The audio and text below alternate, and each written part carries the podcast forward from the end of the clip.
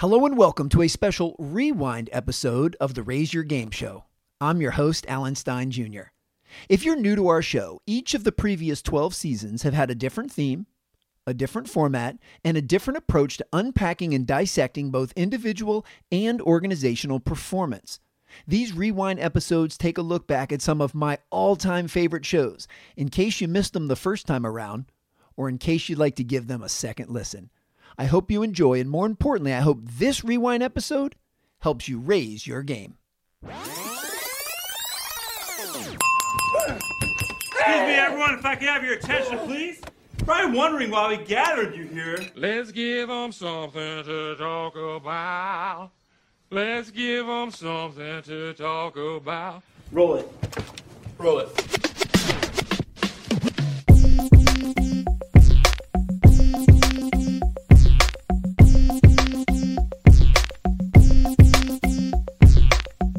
Welcome to the Raise Your Game Show, a podcast that unpacks and dissects the strategies and principles of high performance in sports and business.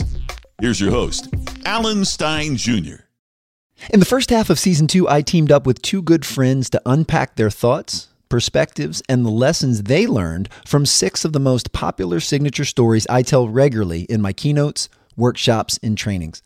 The second half of season two will follow the exact same format, except this time we'll dissect and discuss six rarely told stories that I've only shared publicly on a few occasions.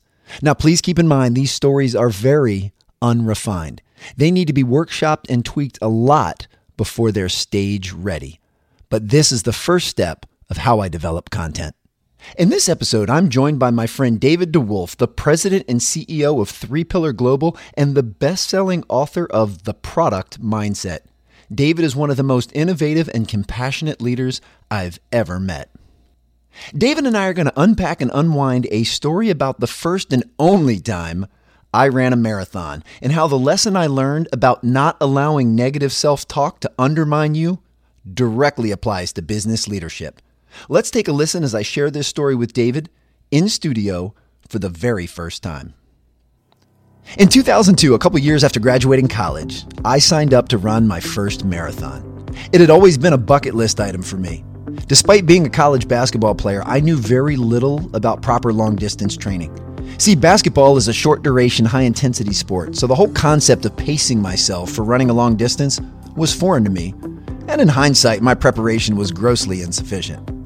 At the start of any marathon, runners are staggered based on their predicted mile pace.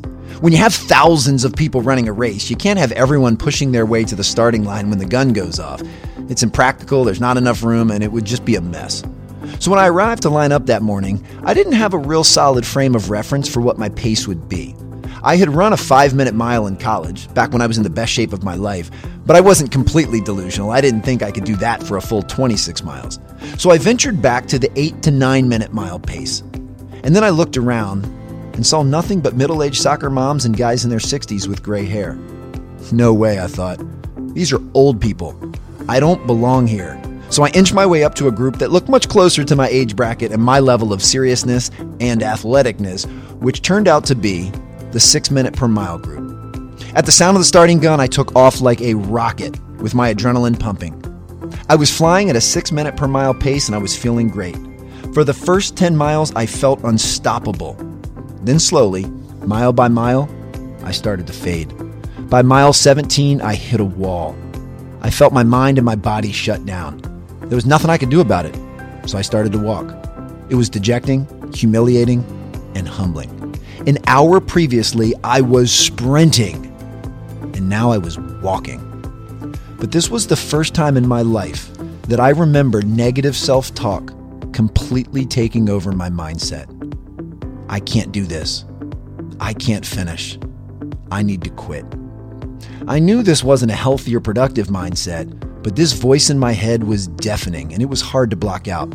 Every time I tried to muster up the strength to run again, it was like my legs were full of lead. They just wouldn't move. And then that negative inner voice would start all over again. As I spiraled in this negative self talk, things just kept getting worse and worse. I ended up walking the last 10 miles, which I never in a million years would have thought I'd have to do. And as I crossed the finish line while everyone else was smiling and celebrating, all I could think to myself was, I'll never do this again. This was the worst experience of my life. Almost 20 years later, with a little bit of maturity and perspective, I've been able to reconcile. I realize there's no shame in not being able to run, or in my case, sprint, an entire marathon. My disappointment came from the fact that I succumbed to negative inner self talk, that I allowed my negative self critic to get the best of me that day. And I won't let it happen again. We all have two voices inside one that uplifts, supports, and empowers us, and one that criticizes, undermines, and demoralizes us. And the voice you choose to listen to when things get tough will make all of the difference in your life. The voice you choose to listen to will determine whether or not you're successful, happy, or fulfilled. So make sure you choose the right voice. All right, Mr. David, talk to me. What does that One make you think? word. Yes. Momentum. That's what comes to my mind. I right? love that word. When, when we're in our minds, you know, typically that negative self talk doesn't start to happen until there's a reason for it. Yeah. Right? Like we, we have made a mistake. We have um, done something we're not proud of, we, whatever it is. And it builds momentum because the negative self talk reinforces the negativity that we have experienced and it becomes this downward spiral. Yeah. Right? Positive self talk is the exact opposite. Right. And I think the trick is this mental toughness. When we talk about mental toughness, what is mental toughness? Right. Yeah. To me, it's the ability to shift momentum in our brains. What did you say? I think the trick is this mental toughness. When we talk about mental toughness, what is mental toughness, right? Yeah. To me, it's the ability to shift momentum in our brains, Oh, I love that. right? And so uh, that's what comes to mind when you share that is the ability when you're on mile 22 and for you know 5 miles you've now been walking.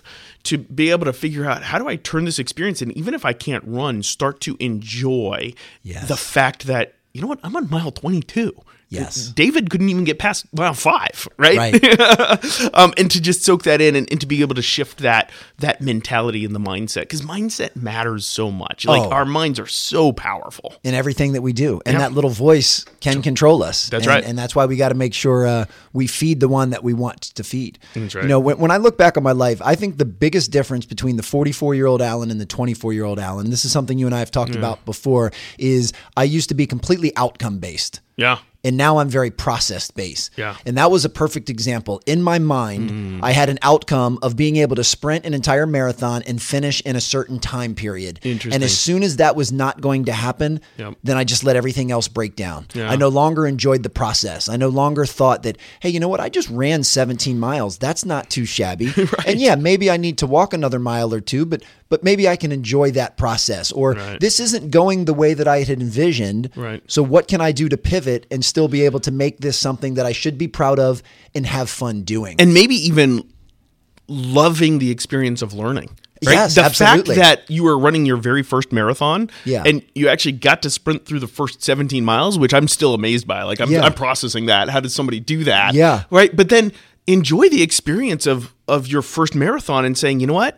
I'm gonna do this differently next time. And Yes. here's how as I go to the next play and next time around when I'm doing this, instead of thinking, oh, I'm never doing this again, it was miserable, Yes. thinking, oh my God, how much better would I be next time around? Yeah. Because I know I run out of steam at 17 miles, and so I need to pace myself so I can get through the whole thing. What did you say? As I go to the next play and next time around when I'm doing this, instead of thinking, oh, I'm never doing this again, it was miserable, Yes. thinking, oh my God, how much better would I be next time around? Because I know I run out of steam at 17 miles, and so I need to pace myself so I can get through the whole thing. Absolutely. I think another thing that that feeds often the inner talk that we have is when we play the comparison game. and and here I am running, and I I mean you saw as I described in the story, even at the very beginning, I'm playing the comparison game just based on appearance Right. of where I should even be starting. Right. And and I allowed at that time uh, tremendous overconfidence for me to think that I was going to be a better runner better. You looked than, more Yeah. fit than the others next to you. You're like, oh, I've got to inch myself up, right? Absolutely. And playing that comparison game. And then certainly as you're you're walking and you're seeing people zipping by you to the Mm-hmm. finish line, now you're playing the negative comparison game of, man, they're so much better than I am. They're in better shape than I am. They're a better runner than I am. And then when I got to the finish line, I was probably the only person out of tens of thousands that was pouting. I just finished something that most people consider an amazing fitness accomplishment mm. and I was so angry at myself I didn't get to enjoy the moment. And here I am. I think what fueled that fire is I'm looking at all of these other people and they're smiling and happy and I'm thinking you didn't even run the marathon like you just walked the whole time and you're happy for that? Right. But that's me putting my judgment on them. Right. I'm I'm proud of the fact that those folks were happy that they did something amazing. Because Right. your time is irrelevant. Right. I mean, the- what's most important is that you set a goal, you work on some type of process to achieve that goal, and then you make little pivots in and throughout the race and the preparation and even the days after.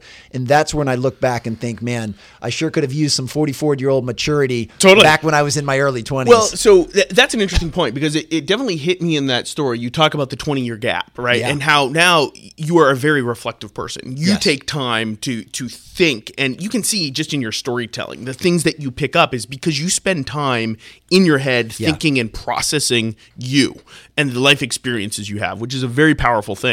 But I'm curious when in this situation, right? You described it as one of the worst moments of your life, Yes. right? How long did it take you to get over that? And what was the impetus for all of a sudden reframing this in your head? Oh boy.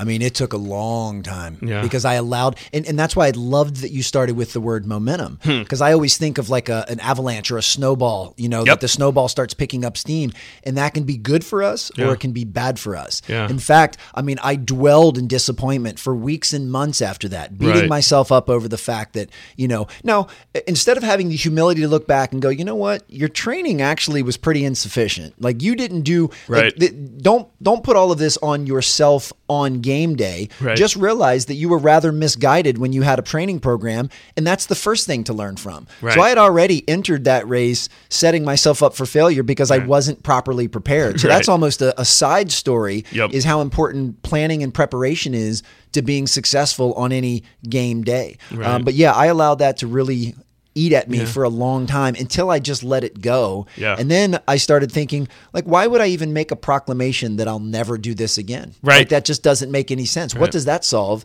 And how does that help? And I think that goes back to some youthful stubbornness, Yeah. uh, some youthful pigheadedness, Sure. and and allowing that momentum in the negative way to keep festering and get bigger when I could have nipped it in the bud. Yeah, I think those youthful um, immaturities is what I call them. that's exactly what are some of the most deep rooted things that we have. We all Yeah. have them, and we all hold on to them for so long. Yes. And and I- think there there has to be something in there in your processing that allowed you to finally get to that moment where you could let go to that. Yes. And um, those are really important things for us to all look in the mirror and Yeah. reflect upon. Like, what is it that is holding me back?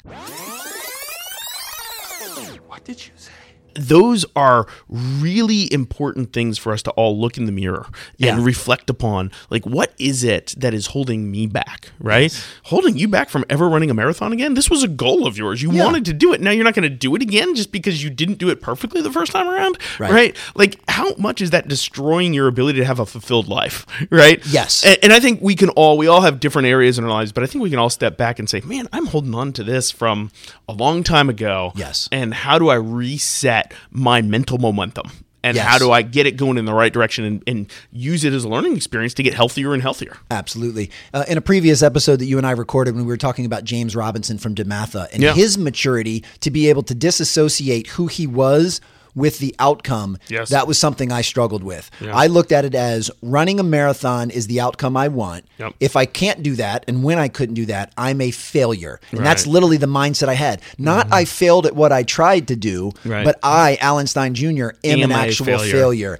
And that doesn't help anyone. At all. And and I'll say this most things I've done in my life, I've been fairly successful at. Like Right. I was a pretty good student, I was a pretty good athlete, like I had good friends. I mean, things have all I didn't have a tremendous amount of adversity growing up. So I'm certainly not making it sound like not being able to sprint a marathon is a major adversity, but it's one of a handful of times at that point in my life that I didn't get what I want Yeah. and that I didn't achieve what I set out to. So I didn't have very much experience dealing with that type of adversity. And now at 44, Yep. I've got plenty of it. You know, I, I would say that I've actually seen that over and over in my life where those that don't have that challenge in their life, that are kind of naturally inclined to be successful at different things, tend to struggle when they do hit that Yes. adversity. You know, I think back, one of my best friends uh, in college, still a great friend, um, he he literally was a genius. I mean, just brilliant. And going through school, he just excelled and excelled and excelled.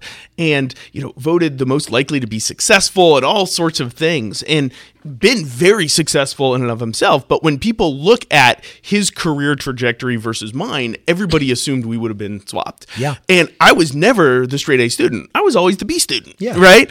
Um, but I, I think if I look at the difference, right, one was he he can sit in front of Jeopardy. Yeah. And every single time answer the question before Alex Trebek gives the final answer, right? He beats every contestant. For me, I had to work hard Yes. and bounce back and never be the perfect one. And I think that's a very important mental trait to be able to bounce back from adversity. What did you say? And I think that's a very important mental trait to be able to bounce back from adversity. Yes. Well, what it does is now that I have some clarity and some hindsight, it makes me realize that for the first 25, 30 years of my life, I played things rather safe. Oh, interesting. that I that I didn't. I mean, clearly, I- don't think anyone in life should be. Your goal should be to bat a thousand. I Right. think all of us should be. I mean, in fact, if you're batting a thousand, you're probably taking things way too conservative and too safe. So when I look back and thought, man, there haven't been many things that I've set out to do that I haven't been able to accomplish. Uh, that wasn't a good thing. That was actually a bad thing that I don't think I was pushing myself. And that's one thing that I think I've done in the past decade is I've gone out on more limbs and I've tried more things and certainly had some nice successes that felt great, but have had plenty of missteps and what we can call failures. But I'm okay with them because I go into it knowing, boy, this is going to be a stretch. I'm going to do the best that I'm capable of. I'm going to prepare. And if things don't work out, I'm not going to have a mindset of, well, I'm never doing that again. Right. Because that's such a self defeating mindset. I think that's an applicable lesson for ourselves individually. I think it's also a really powerful leadership lesson. Yeah. Um, because I see this in business today is we live in, you know, the everybody gets a trophy world now, right? All of our kids are growing up and just participation, you know, you're patted on the back. and. It's led to something in business that I really struggle with, which is goal setting is about making sure I set a goal that I can crush. Yeah. That doesn't make us better. No. Right? I tell my team all the time if we are being more successful than 75% of our time hitting goals, then we're not hitting aggressive enough goal. What did you say?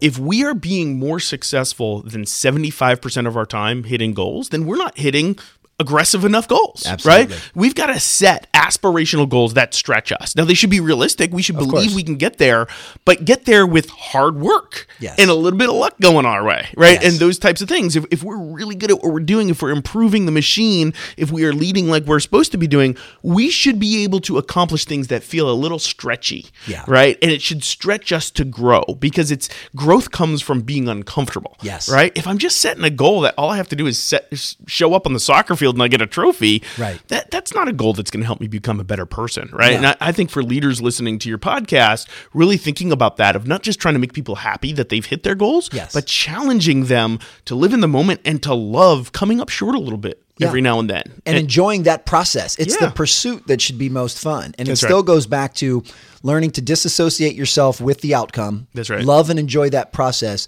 uh, but also being on some level, and this is what I've learned as of late, to kind of be a spectator to my own emotions. Mm-hmm. So there's nothing wrong if at mile 17, I just take a deep breath and go, okay, I'm disappointed right now. Yeah. I wish that I was still running. But I'm not. Yep. And I have to learn how to be okay with that disappointment. And now I have two choices. There is that proverbial fork in the road. I can wallow in self pity and negative self talk and beat myself up over the fact that I'm walking, or I can kind of smile and say, okay, what else can I do from this point moving forward? Yes. You know, can I just run or jog the next 100 yards and then walk the rest of the mile? Like, what can I do to actually disassociate the fact that I'm not getting what I want at this moment? And that's okay. And to me that's what high performers do is they make the choice in the moment to focus on what's most important and then pick a solution or a resolution that will move them forward. And that's clearly not what I did that day. You just teased out something that's really powerful, and I think we should all learn from, which is the difference between our mental state and our emotions. Ah, yes. One of the things you talked about that DeMatha story and James Robinson before, one of the things that we talked about is I loved the fact that for two hours after that game, he sat and cried on the court, Yes. right? He allowed himself to feel. Now, that doesn't mean he didn't get in his head and say, you know what, tomorrow morning I'm showing up and I'm doing this a hundred times Right. to make sure it doesn't happen again.